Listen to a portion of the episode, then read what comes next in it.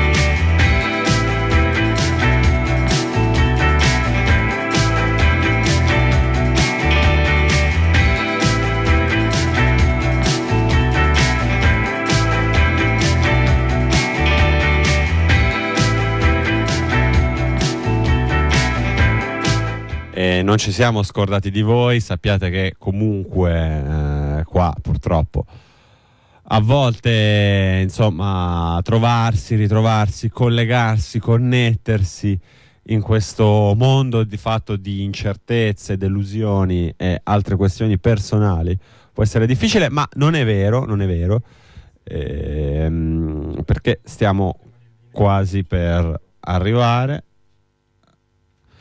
E niente, come non detto, ci siamo, ci siamo quasi. E dovremmo avere, se non sbaglio, il nostro interlocutore dall'altro lato della, della linea. Ciao, ci senti? Ciao, piacere, buona giornata a tutti. Allora, mh, dall'altro capo del doppino telefonico abbiamo un uh, sa- sapiente esperto, un, uh, una persona che lavora nel mondo degli, degli operatori telefonici e, mh, e abbiamo ritenuto insomma, un interlocutore perfetto per parlare di questo tema, ovvero del Privacy Shield, que- del Privacy, buonanotte, il Piracy Shield, l'avevo annunciato che tanto l'avremmo chiamato Privacy tutto il tempo.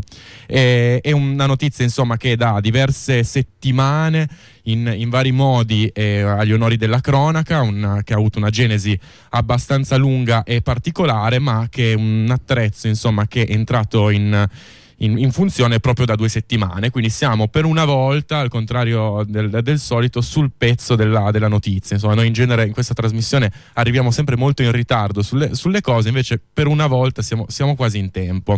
Ecco, con, con, te vorremmo insomma fare un po' una, una chiacchierata, prima di tutto per capire esattamente cos'è questo attrezzo, da dove, da dove, viene. Quindi incomincerei appunto con un po' di storia del, di mh, mm, qua, chi è che, eh, quali sono i proponenti, le, le, entità che hanno ritenuto necessario fare questa richiesta di legislazione per limitare alla fine lo streaming pirata. Infatti nota anche come legge antipezzotto e anche nomi più, più coloriti. E quindi chi sono i soggetti proponenti, quindi chi, chi ha gli interessi su questo campo qua e, mm, e un po' qua, quando è incominciata questa storia. Sì, allora partiamo da un passo più indietro, ovvero come funzionava il tutto prima eh, che venisse pensato, ideato, implementato Piracy Shield. Eh, la lotta al pezzotto, o come lo vogliamo chiamare, va avanti ovviamente da almeno un decennio. Eh, però il problema fondamentale eh, dei tempi precedenti è che tutti i tentativi di blocco venivano fatti in eh, modo tradizionale, ovvero serviva che un magistrato, un incaricato del magistrato, emettesse un'ordinanza di sequestro, questa ordinanza veniva comunicata via PEC o via raccomandata in tempi ancora precedenti a tutti gli operatori che provvedevano al blocco con le modalità tradizionali. Questo si rivelava completamente inefficace in quanto i tempi tecnici e legislativi facevano sì che anche solo quando venisse ricevuta l'ordinanza di blocco eh, la partita o comunque l'evento fosse già terminato, rendendolo completamente inefficace. Ovviamente gli indirizzi, i siti cambiavano e quindi per l'evento successivo eh, bisognava ricominciare la trafila da capo.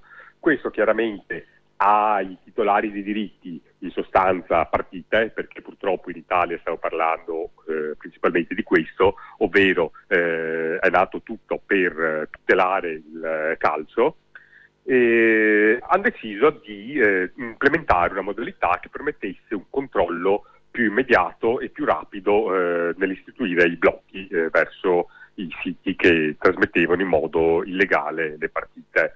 Se ne è parlato per un po' di tempo e verso metà dello scorso anno è stato annunciato il, eh, l'introduzione di un sistema automatizzato, pseudo automatizzato, per permettere agli operatori titolari di diritti di istituire in brevissimo tempo il blocco. Eh, le modalità ovviamente non sono state rese note perché come ben sappiamo in Italia non si ha un eh, riscontro immediato tra quello che viene definito a determinati livelli e eh, il pubblico. Di conseguenza si è avuto un gran vociare da parte dei giornali e delle istituzioni sul fatto che da fine anno venisse bloccato il, eh, lo streaming e si è arrivato a ottobre-novembre del 23 in cui eh, i giornali sono usciti con i titoli da dicembre nuova piattaforma Piracy Shield per eh, tutelare il calcio e però gli operatori non ne sono stati informati sostanzialmente. Questo perché eh, i tavoli di consultazione tra gli operatori e il Ministero e i titolari di diritti sono stati abbastanza riservati, ovvero limitati solo a pochi grossi operatori che di fatto hanno cercato di trovare delle modalità che accontentassero un po' tutti. Questo perché inizialmente i titolari dei diritti mh, pretendevano, chiamiamo così, un accesso diretto alla rete dell'operatore per istituire direttamente il blocco, cosa che ovviamente eh, va contro ogni eh, legislazione, ogni libertà di parola, perché chiaramente eh, apre il fianco a censure non volute o volute e comunque anche a problemi tecnici. Si è arrivato quindi a un uh, sistema intermedio in cui si è pensato una piattaforma dove i titolari di diritti caricavano i siti da bloccare e gli operatori intervenivano per eh, istituire il blocco in tempi rapidi. E questa piattaforma appunto è stata creata eh, e chiamata Piracy Shield e non sono stati restituiti agli operatori i dettagli fino all'ultima settimana, all'ultima decade di dicembre. e il modo in cui è stato comunque eh, implementato e comunicato è stato molto eh, dubbio e molto mh, particolare. Giusto per citarne una, eh, verso metà fine dicembre sono state consegnate le credenziali dell'ambiente di demo, quindi di test, a tutti gli operatori nazionali. E un fatto degno di nota è che le credenziali di questo accesso ehm, erano costituite dal nome del provider eh, chiocciola eh, piracyshield.net. Nulla da dire, mm, se non fosse che non avevano registrato il dominio piracyshield.net, fatto abbastanza curioso, tant'è che ehm, dei soggetti terzi completamente estranei ad Agicom o comunque a, ai vari attori intervenuti, che adesso vediamo di chi sono, hanno provveduto a registrare eh, a nome loro. Di conseguenza eh, si sono trovati gli operatori che avevano delle credenziali mh, che terminavano con un dominio che non era sotto il controllo ovviamente di nessuno degli attori eh, che avevano istituito la piattaforma, creando ovviamente problemi legati non tanto a sicurezza, perché ovviamente le credenziali erano legate alla piattaforma, quanto ovviamente a tentativi di phishing o comunque di altri attacchi in ingegneria sociale, perché chiaramente uno si vede arrivare una mail, anche un operatore col dominio piracyshield.net, che era quello ufficiale delle credenziali, e difficilmente uno poteva eh, non ricondurlo alla vera piattaforma. Mm, conseguenza sono stati cambiati i domini all'ultimo momento di gran corsa, è stata fatta tutta una eh, campagna, diciamo così, di eh, riorganizzazione delle credenziali e si è arrivati a, ad avere le credenziali definitive nella prima settimana di gennaio, quindi addirittura oltre al termine eh, istituzionale che era stato dichiarato. La piattaforma, per riassumerla in modo molto veloce, eh, è stata eh, finanziata, è stata voluta dalla Lega Calcio Serie A è stata sviluppata dal, da SP Project, che è una, SPTech, scusate, che è una società eh, di consulenza informatica e sviluppo software, una startup per la precisione aperta due o tre anni fa con capitale sociale molto ridotto, con dei volumi molto ridotti, eh, che fa capo, come dice il nome SP, allo studio Previti. Questa piattaforma, quindi sviluppata da SPTech, pagata da Lega Calcio, è stata poi donata ad Agicom per permetterne l'utilizzo. Mm, se volete fare un approfondimento su questo c'è un articolo molto interessante di Wired che ha eh, studiato tutta la faccenda ed è andata a eh, scriverla su un articolo ben fatto, uno dei pochissimi articoli che ne parlano, che non siano appunto di propaganda e che ha riassunto bene tutta la questione.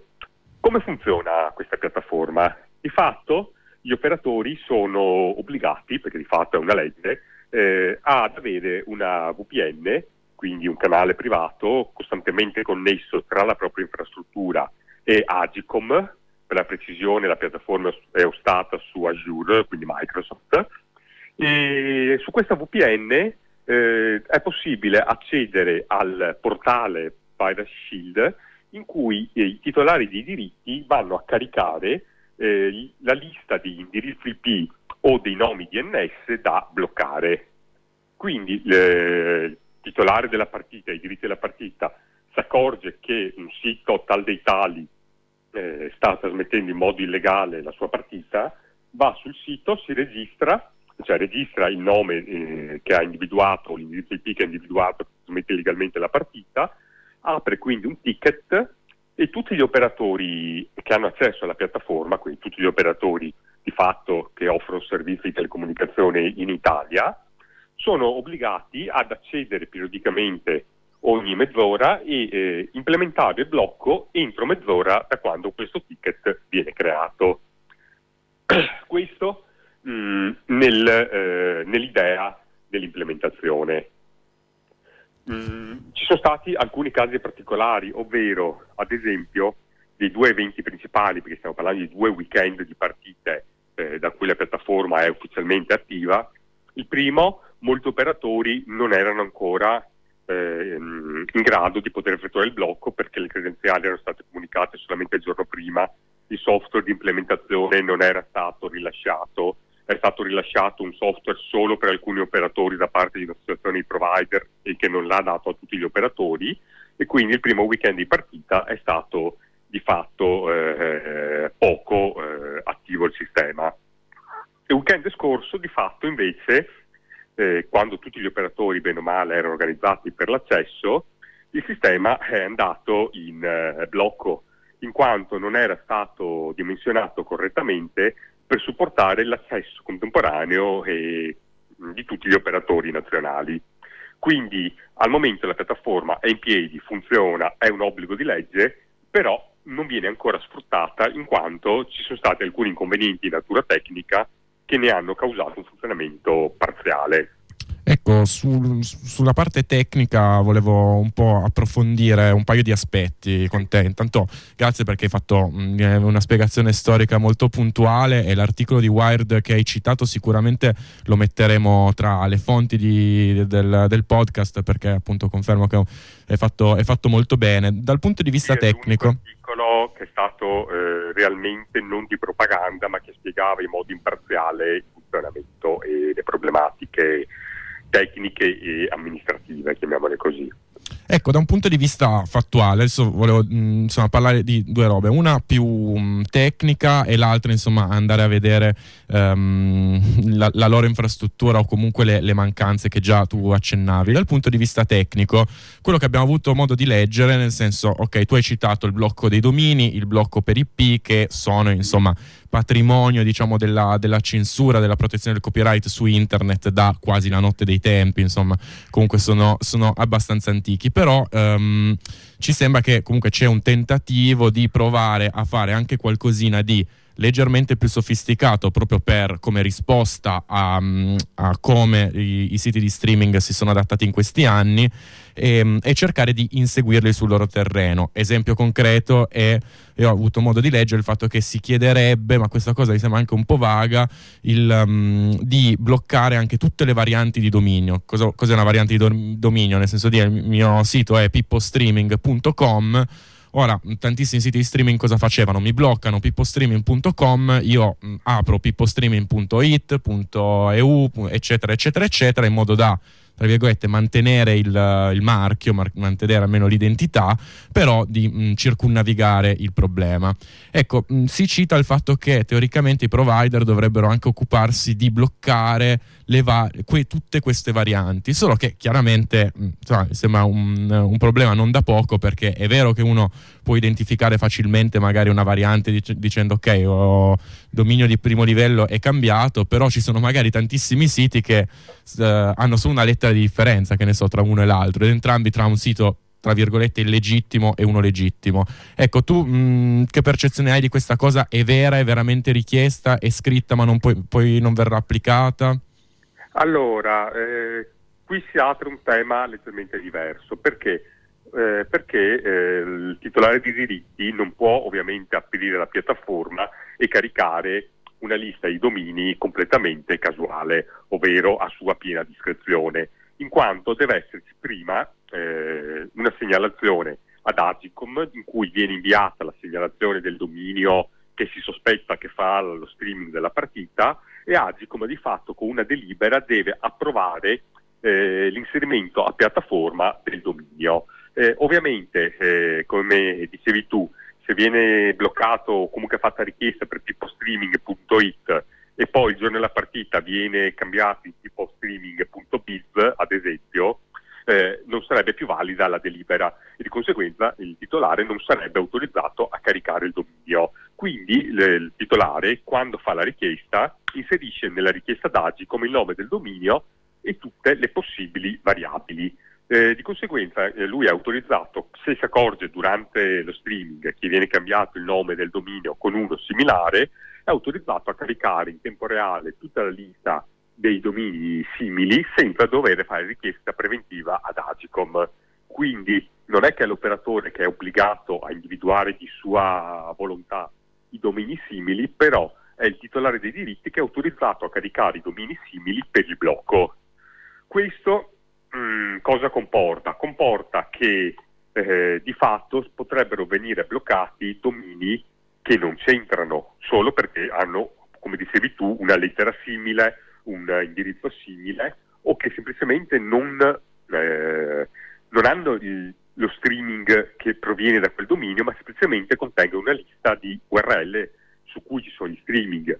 Questo è un altro tema molto importante perché eh, se io sono un sito che non offro direttamente lo streaming dalla mia piattaforma, ma semplicemente offro una lista di indirizzi da cui posso vedere la partita o l'evento in streaming devo essere bloccato, non devo essere bloccato, qui si apre un tema molto controverso e censura ovviamente, perché il sito magari viene bloccato perché contiene i domini eh, da cui eh, è possibile effettuare lo streaming, ma non eh, effettua lo streaming vero e proprio.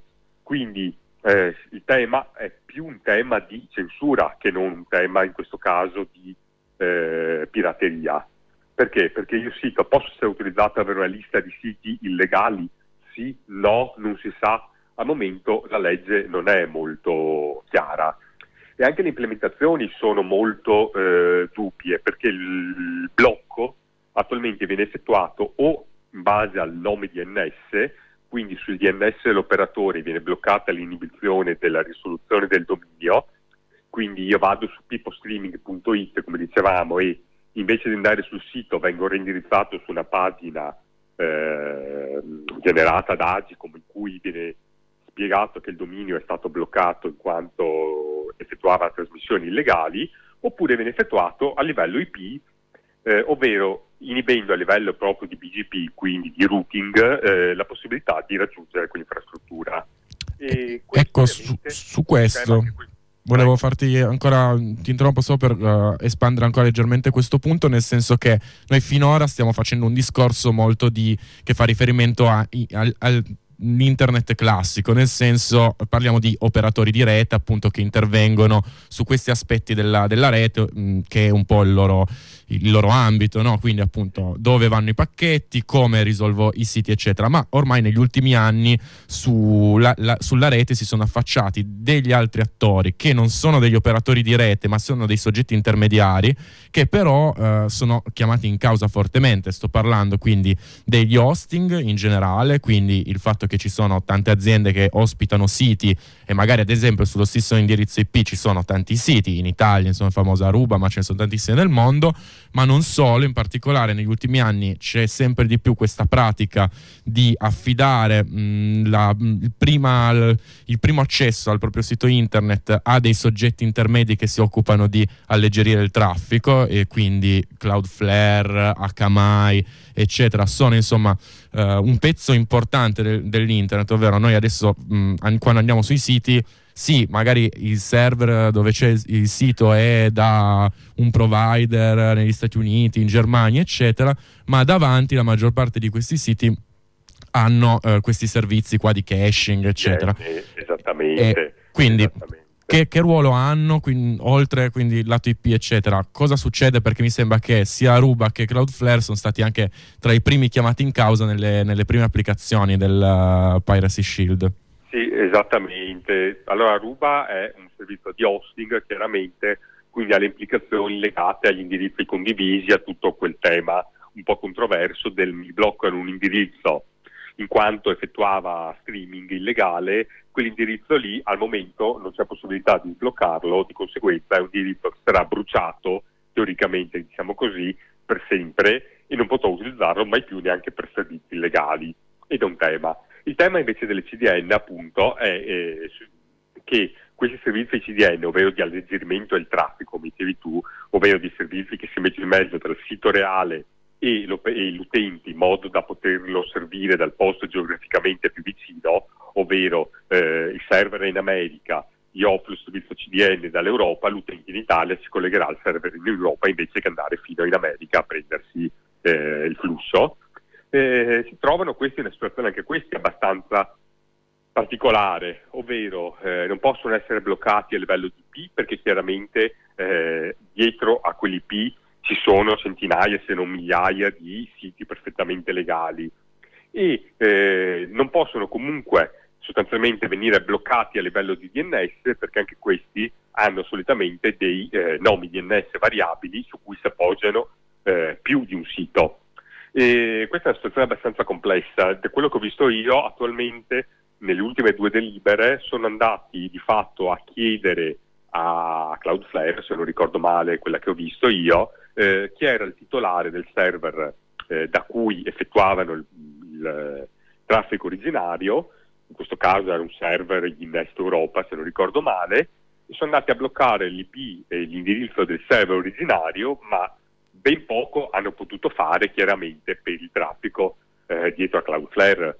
Uguale situazione per i servizi VPN, ovvero eh, se io mi acquisto un servizio VPN pagandolo qualche decina di euro eh, situato all'esterno dell'Italia, all'esterno dell'Europa e incapsulo tutto il mio traffico all'interno del servizio VPN, eh, chiaramente tutta la piattaforma Piracy Shield eh, diventa di fatto inutile perché?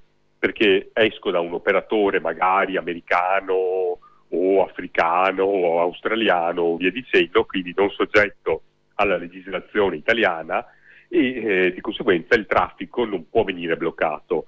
Questa cosa qui sta offrendo anche questa molti riscontri problematici in quanto eh, stanno pensando di bloccare il traffico VPN verso determinate destinazioni, cosa ovviamente insensata perché io posso avere il mio traffico VPN verso l'estero per eh, attività perfettamente lecite, non necessariamente per vedere la partita in streaming.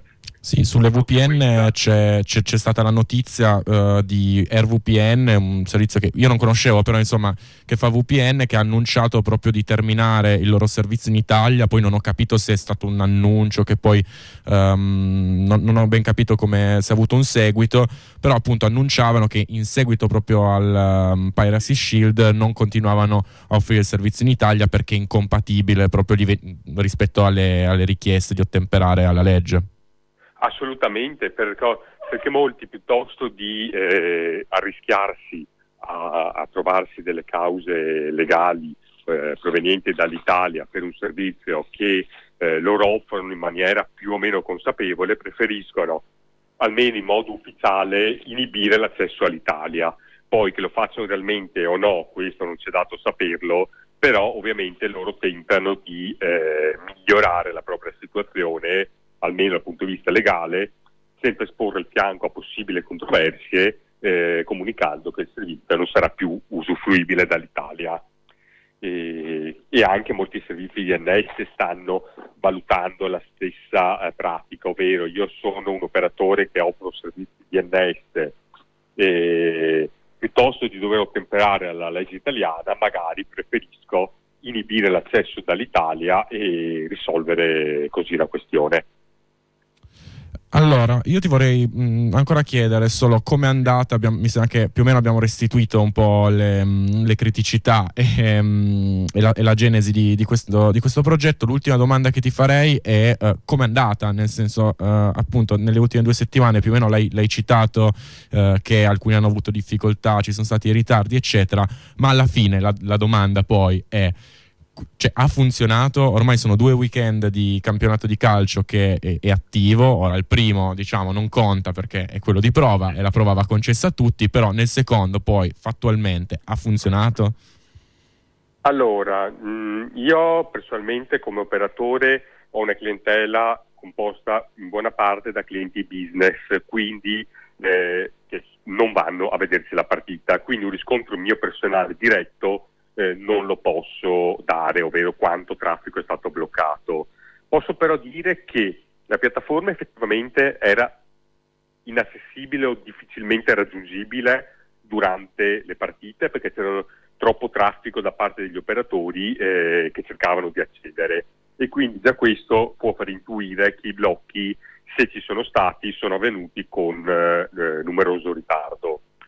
Sulle notizie pubbliche, quelle che si possono definire pubbliche, ovviamente vanno scremate. Perché, perché eh, questa questione Piracy Shield, più che una questione tecnica, è diventata nelle ultime settimane una questione politica e di propaganda politica sostanzialmente. Quindi andando a leggere i resoconti ufficiali e le notizie ufficiali, la piattaforma è un gran successo, la piattaforma ha bloccato i siti ancora prima che venisse messa in piedi e questo è un fatto facilmente riscontrabile perché hanno dichiarato che venivano bloccati i siti quando la piattaforma non esisteva ancora e eh, ovviamente questo mi fa pensare che anche le notizie che andiamo a leggere oggi su bloccato il 70% della pirateria non sono così, eh, così realistiche o così credibili.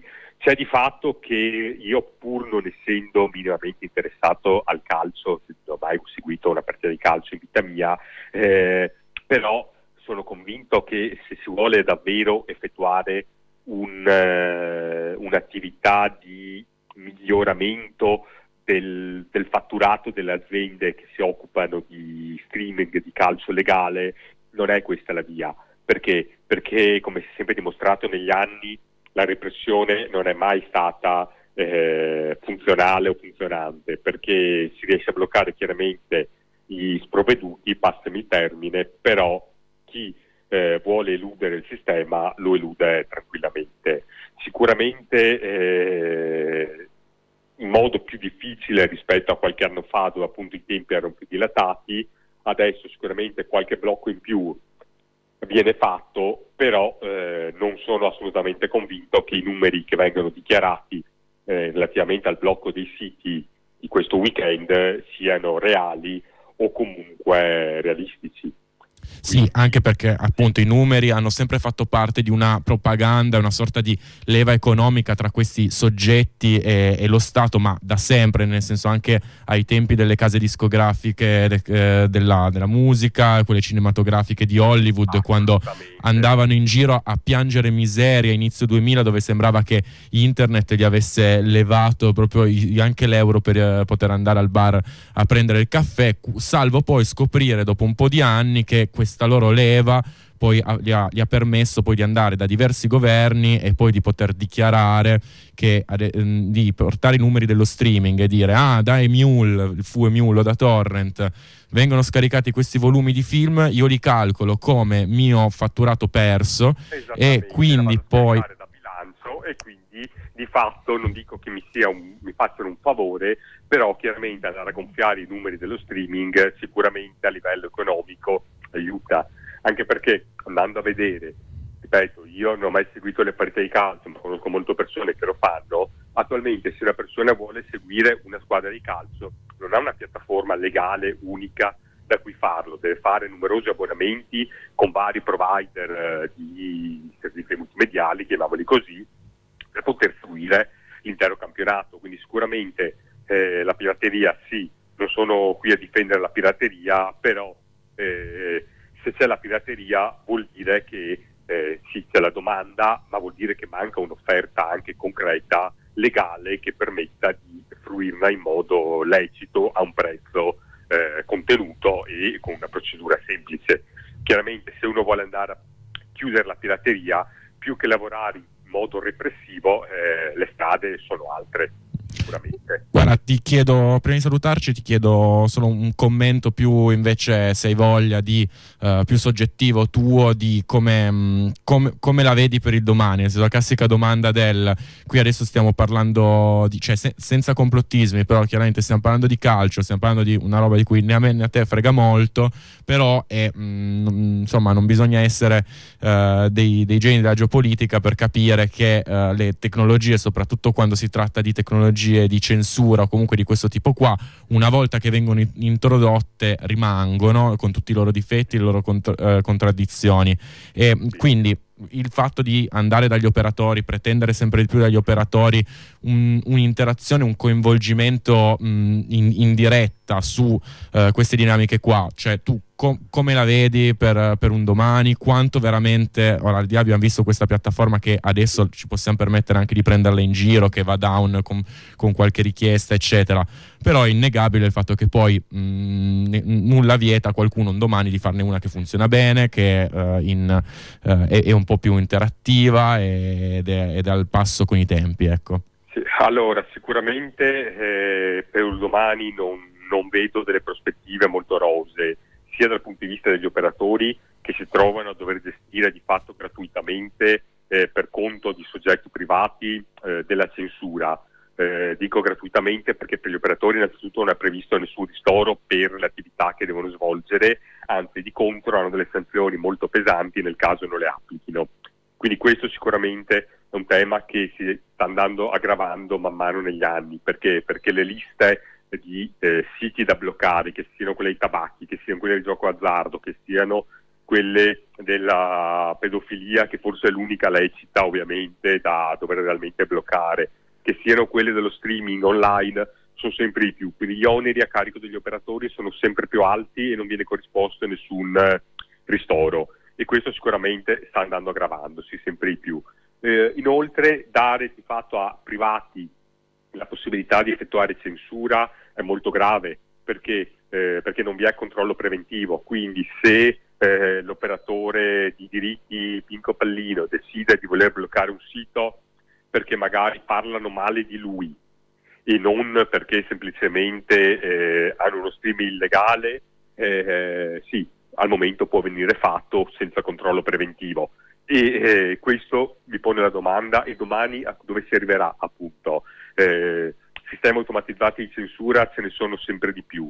Si sta cercando anche eh, sulla rete Tor eh, di inibire l'accesso il più possibile. In Italia fortunatamente ancora no, però eh, non è un segreto ovviamente che paesi come la Cina, come la Corea del Nord abbiano delle politiche molto restrittive eh, nei confronti delle reti eh, che appunto tendono a dare anonimato o comunque proteggere la privacy degli utenti e non vorrei appunto che questo diventasse la scusa per implementare un sistema che dopo averlo claudato con lo streaming possa essere espanso anche ad altre parti ovviamente d'Europa, del mondo, per bloccare contenuti che diventano sempre più scomodi, come può essere appunto, dicevo, in Cina, dove l'accesso a Tor viene fortemente limitato in quanto contrario alle idee del regime. E non siamo ancora a questo livello in Italia, ma purtroppo nessuno può dire come, come si evolverà la situazione. Sicuramente l'unica cosa certa è che viene limitata sempre di più l'accesso all'informazione in modo libero e diretto eh, e si cerca di usare ogni scusa possibile per eh, giustificare questo blocco degli, dell'accesso all'informazione. Sicuramente fare delle previsioni da qui a qualche anno è difficile se non impossibile, però penso che la direzione ormai sia segnata e salvo avvenimenti eh, molto importanti di eh, rivolta, chiamiamola così, o comunque di disobbedienza civile da parte degli operatori o chi per loro, eh, non ci siano molti modi di tornare indietro. Ti ringrazio, mi sembra assolutamente puntuale come, come immagine del, dei, pro, dei, prossimi anni. Noi ti, ti, ringraziamo molto se non hai nulla da aggiungere eh, per, per, questo tempo e magari avremo occasione in futuro di risentirci e rivedere, fare magari un punto tra qualche mese, con, dopo qualche mese effettivamente di attuazione del uh, Piracy Shield. Volentieri e consiglio a tutti sempre di seguire su Wired l'articolo che viene aggiornato molto frequentemente perché come dicevamo prima, un quadro molto completo della situazione, uno dei pochi in Italia che lo sta seguendo dal punto di vista geopolitico. Quindi con questo direi che vi posso salutare e, e augurarvi di risentirci magari con notizie più rose in futuro. Grazie, un abbraccio. Ciao ciao. Buona giornata a tutti, ciao. Okay.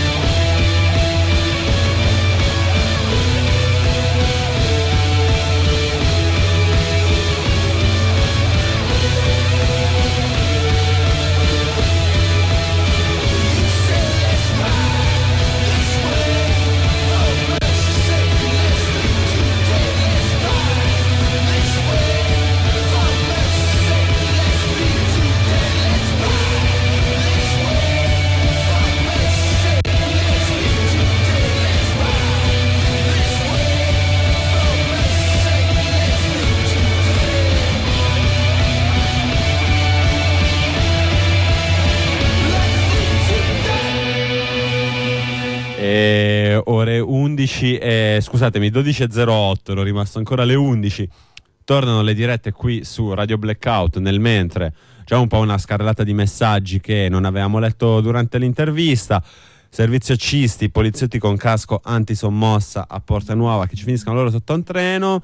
Ehm, Poi c'era tutta una conversazione epistolare con l'info che finisce con ciao stacca, spero di continuare a vedere il Sei Nazioni almeno a- fino alla fine di questo campionato. Ma infatti mi sembra che l'elemento chiave dell'intervista che abbiamo appena concluso è dovete smetterla di guardare il calcio, quantomeno la Serie A, datevi a degli sport minori che comunque la censura non considera, perché a quanto pare Esatto. niente. Quindi se, se seguite il Sei Nazioni probabilmente, non lo so, adesso non, non- non mi sbilancio su questo, magari hanno- fanno anche su questo, però ecco, cioè tipo guardate il nuoto. No? Mm. Io non penso che ci siano grandi società che, che lucrino sullo streaming del, del- del Del nuoto, nuoto. del nuoto da piscina, no? I c- 50, 100 stile libero, appassionatevi a sta roba là, guarda, nessuno ve lo censurerà mai. E quindi camba- cambiate le vostre abitudini in, modo, in modo mimetico. Ma insomma, prima di cambiare sport e prima di cambiare abitudini alimentari, eh, diamo un paio di notiziole così, insomma, giusto per, Farci per, per rallegrarci la giornata. Esatto. E, mm, insomma, avevamo fatto una piccola, un piccolo raccordo eh, internazionale, visto che purtroppo, a parte il calcio in questo paese, mi sa che non è successo molto di altro Ma nell'ultimo periodo. mi, mi sembra che sia una sintesi degli ultimi 50 anni comunque. Sì, vabbè, dai, tutto sommato. Però dai, è stata una settimana magra, abbiamo avuto solo Piracy Shield. eh, però nel mentre diciamo che il mondo continua a essere abbastanza in fermento, no? Continua anche a peggiorare. Continua anche a peggiorare. Siamo, siamo noi che Sì. siamo mm, un po' così fissati sempre sulle cose negative, però. eh, Ehm, per esempio, abbiamo trovato questa notizia che arriva dal, dal Brasile, che all'apparenza, insomma, risulta uno dei tanti casi di, mh, eh, di spionaggio e sorveglianza fatta in maniera diciamo extra legale, quindi fuori dai, eh, dai limiti predefiniti dalla, dalla giurisdizione e dalla, dalla tecnica delle, delle forze dell'ordine e dello Stato, ma che poi successivamente ha dei risvolti che diventano un pelino più inquietanti. La notizia di base è che il 25 gennaio la Polizia Federale Brasiliana ha eh, compiuto circa eh, 21 misure di, di perquisizione in cui sono andati a sostanzialmente setacciare le case, gli uffici di alcuni preminenti esponenti del, del governo di- di- del presiden- dell'ex presidente brasiliano Jair Bolsonaro ehm, e anche di alcuni agenti federali che hanno lavorato comunque a stretto contatto con lui ne- durante i suoi tre anni di mandato. Eh, l'operazione si chiama, eh, eh, in, in inglese viene tradotta come immediate surveillance. Ehm, e comunque la- l'accusa è che Bol- l'amministrazione di Bolsonaro ha usato dei contratti segreti che non venivano che non erano stati posti al vaglio delle autorità pubbliche per acquistare l'equivalente di eh, 31 milioni di dollari in software di, espiona- di- di, mm, spionaggio da 11 compagnie israeliane, fra cui Cognite e Celebrite. Celebrite, per intenderci, è quell'azienda particolarmente celebre, asco- sentite, sentite il grande gioco di parole, che eh, vende un kit. Aspetta un attimo che mi riprendo, mi sta girando la testa da questa tua opera radiofonica. Eh.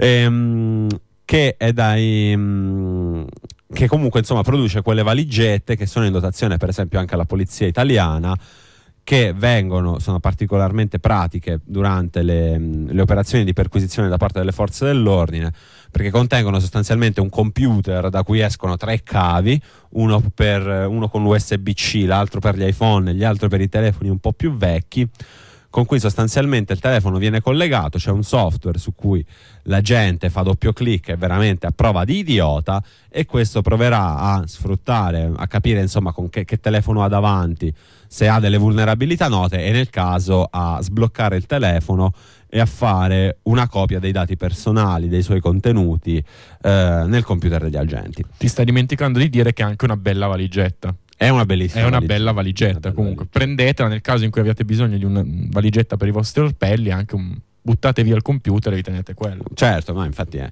è un computer comunque totalmente funzionante.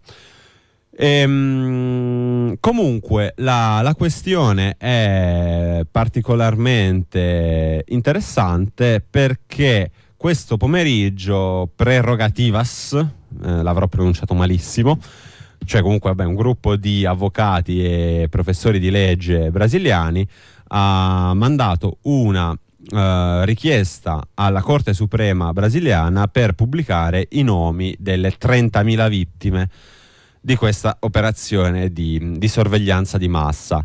Fra questi sono già iniziati a filtrare eh, alcune delle persone che sono state soggetto di questa campagna di, di spionaggio abusivo. E ci sono ovviamente avversari politici di Bolsonaro, ci sono attuali eh, rappresentanti insomma, del governo che è comunque guidato dal, dal Partito dei Lavoratori, quindi comunque dall'opposizione al, al, vecchio, al precedente governo di Bolsonaro, ma fra questi c'è anche il, um, il, procuratore pubblico che indagò sull'omicidio della consigliera Maria Alfranco e, e sul suo autista. Eh, tale Simone Sibilio. Quindi comunque il fatto che Bolsonaro abbia targettizzato personalmente questa persona e che ci fossero già dubbi sul coinvolgimento di suo figlio nel, um, nell'omicidio di Maria Alfranco, che insomma era stato indicato come uno dei possibili mandanti di quell'operazione, eh, è particolarmente, particolarmente inquietante.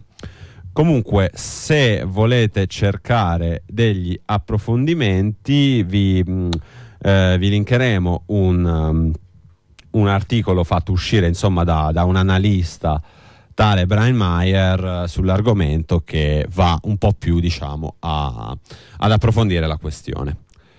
Con questo sono le 12 e un quarto direi che ci siamo meritati. Ma una... sì, abbiamo fatto una lunga diretta prima, comunque adesso facciamo un po' di, eh, no, di pausette. Di pausette facciamo un po' di, di, un'altra pausetta musica. Ma vogliamo dire chi stiamo ascoltando, dato che allora, prima, prima eh, no, che ho, ho cliccato ah. il link sbagliato.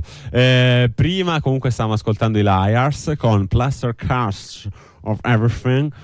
Eh, adesso ascolteremo i Destroy All Monsters con Board a, a, a risentirci tra un tot.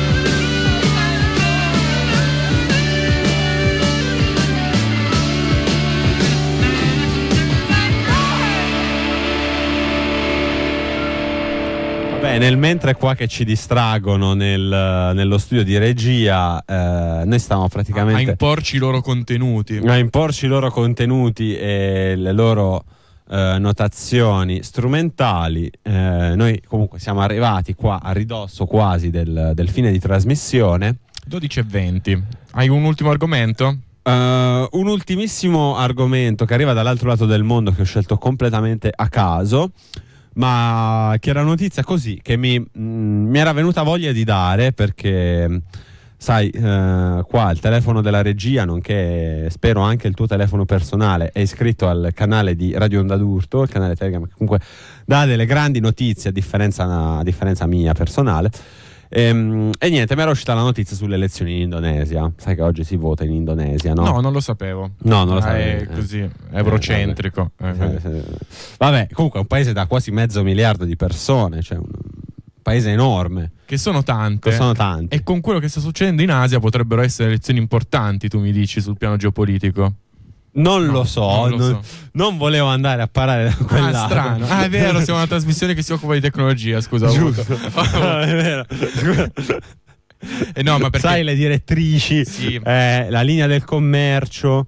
Ma perché mi sembrava di essere già a Pennichella, no? Che normalmente è una trasmissione di, di approfondimento e analisi geopolitico, quindi volevo Giusto, dargli, da- giusto. dargli un gancio, insomma, per poter, per poter introdurre, chi lo sa, magari eh, la sua puntata parlerà di questo. Ehm, comunque, eh, è arrivata questa notizia abbastanza inquietante eh, che riguarda uno dei principali candidati alle, alle elezioni dell'Indonesia, tale Prabowo Subianto, che avrò pronunciato di nuovo malissimo, infatti non capisco perché continuiamo a provare a darci le notizie internazionali quando non conosciamo le lingue e i contesti dei rispettivi paesi, ma tant'è. Eh, ex generale nonché alleato del- dell'ex presidente che comunque ha fatto tutta una mossa per allearsi con lui invece che col suo ex che col suo, quello del suo partito c'è tutta una cosa complicatissima che non approfondiremo in questo contesto Però la sai, la sai. sì perché l'ho letta 5 Bravo, minuti fa. Ehm, ma c'è una cosa interessante. Tale Prabowo, ehm, Prabowo, durante eh, per insomma comunque dare un po' di, di pizzicore alla sua campagna elettorale, ha deciso di riesumare le anime dei morti. Non proprio di riesumare le anime dei morti, ma di usare l'intelligenza artificiale per fare un eh, deepfake di Suarto e fargli fare insomma un video di propaganda in cui gli andava a fare sostanzialmente un endorsement alla sua campagna elettorale. Ora, chi è Suarto? È, è un morto. È un morto. È un bravo. morto, è morto. Bravo, Eh. bravo. No, Vedi che sto attento, eh, Bravo. stavo guardando da un'altra parte, Esatto. però C'avevi la Facebook aperto. ho preso l'ultima parola che hai detto e ho detto, eh, sarà morto. Bravo. Ehm, comunque, eh, Suarto, eh, l'ex dittatore sanguinario, diciamo abbastanza sanguinario della- dell'Indonesia, nonché eh, insomma, con- il durante il cui regime comunque eh, ci fu una, una caccia alle streghe verso quelli che erano sospettati di essere appartenenti alle forze comuniste del paese, nonché eh, chiunque fosse di etnia cinese e mh, potenzialmente collegato alla, alla Cina continentale. Eh, si stima che comunque durante il suo regime ci siano state mezzo milione di vittime.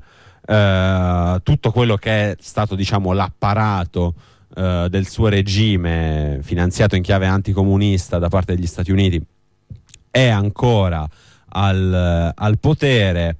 Eh, infatti, comunque, mh, il grosso dell'apparato dell'esercito è ancora quello che eh, andò a compiere i mh, reati contro l'umanità e comunque insomma aveva varie misure di pulizia etnica che sono state ampiamente documentate negli anni. E, mh, e visto che comunque insomma il regime non ha mai eh, non è mai stato posto veramente sotto critica dall'establishment politico del paese ehm, e ci sono addirittura eh, personaggi che vanno pubblicamente a vantarsi nelle tv pubbliche dei crimini commessi ricordo un documentario eh, The Act of Killing in cui addirittura un ex funzionario dell'esercito indonesiano andava praticamente a vantarsi di come massacravano i prigionieri politici questo nella tv pubblica del paese eh, hanno deciso bene anche di usare l'immagine dell'ex eh, dittatore sanguinario per eh, fare un endorsement alla propria campagna politica. Chissà, magari qualcuno anche dalle nostre parti deciderà di, di prendere ispirazione da questo atto e non so, magari ci ritroveremo Benito for eh, Fratelli d'Italia anche sulle, sulle nostre coste. Ma soprattutto chi non vorrebbe la programmazione di Netflix letta da Berlusconi?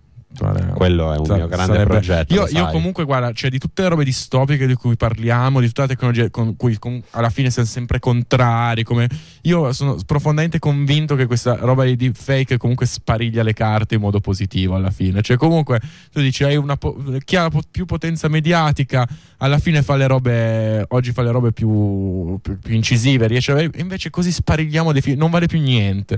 Chi ha detto cosa. co- Non lo so, secondo me saranno dei piani quasi divertenti. Sì, eh, potenzialmente sì, eh, però diciamo che si può anche arrivare facilmente al grottesco. Tu dici, tu dici, resuscitare i morti ah, può avere può avere degli svolti. È così, ma sai, arriviamo dalla, dalla geopolitica. Ma che te lo sto a dire? Ma infatti lasciamo la geopolitica e diamoci al weekend, agli Diamoci appuntamenti. al- diamoci agli aperitivi, Sei, sei d'accordo? assolutamente. Vale, o volevi aggiungere qualcosa? No, no, assolutamente. Allora, per quest'ultimi minuti, prima di passare la palla, ehm, abbiamo un po' le. mm, vi raccontiamo un po' cosa c'è da fare in questi giorni a Torino. Ci sono gli appuntamenti, quelli liturgici e rituali, come l'apertura di Porfido e il laboratorio autogestito di autoproduzioni artistiche all'ex lavatoio. Invece questa sera ci sono sempre eh, ricorrente, ma che, insomma, che cambia tema ogni mercoledì, la seconda proiezione del ciclo sul nucleare presso il Mezcal Squat e il 14 è I regali del nucleare. Il dottor Stranamore, è, insomma, film di Kubrick, eh, ci- eh, è bella vita, porta quello che vorresti cucinare, mangiare da condividere. Invece domani, no, sempre oggi, scusate, Oltridora Antifa continua a convocarsi per le 18.30, eh, assemblea o riunione, insomma, circolo host barriera. Invece venerdì mh, abbiamo dato lo spottino a inizio trasmissione Spaccare l'atomo in quattro contro la favola del nucleare presso la Federazione Anarchica Torinese a partire dalle ore 9, di- alle ore 21.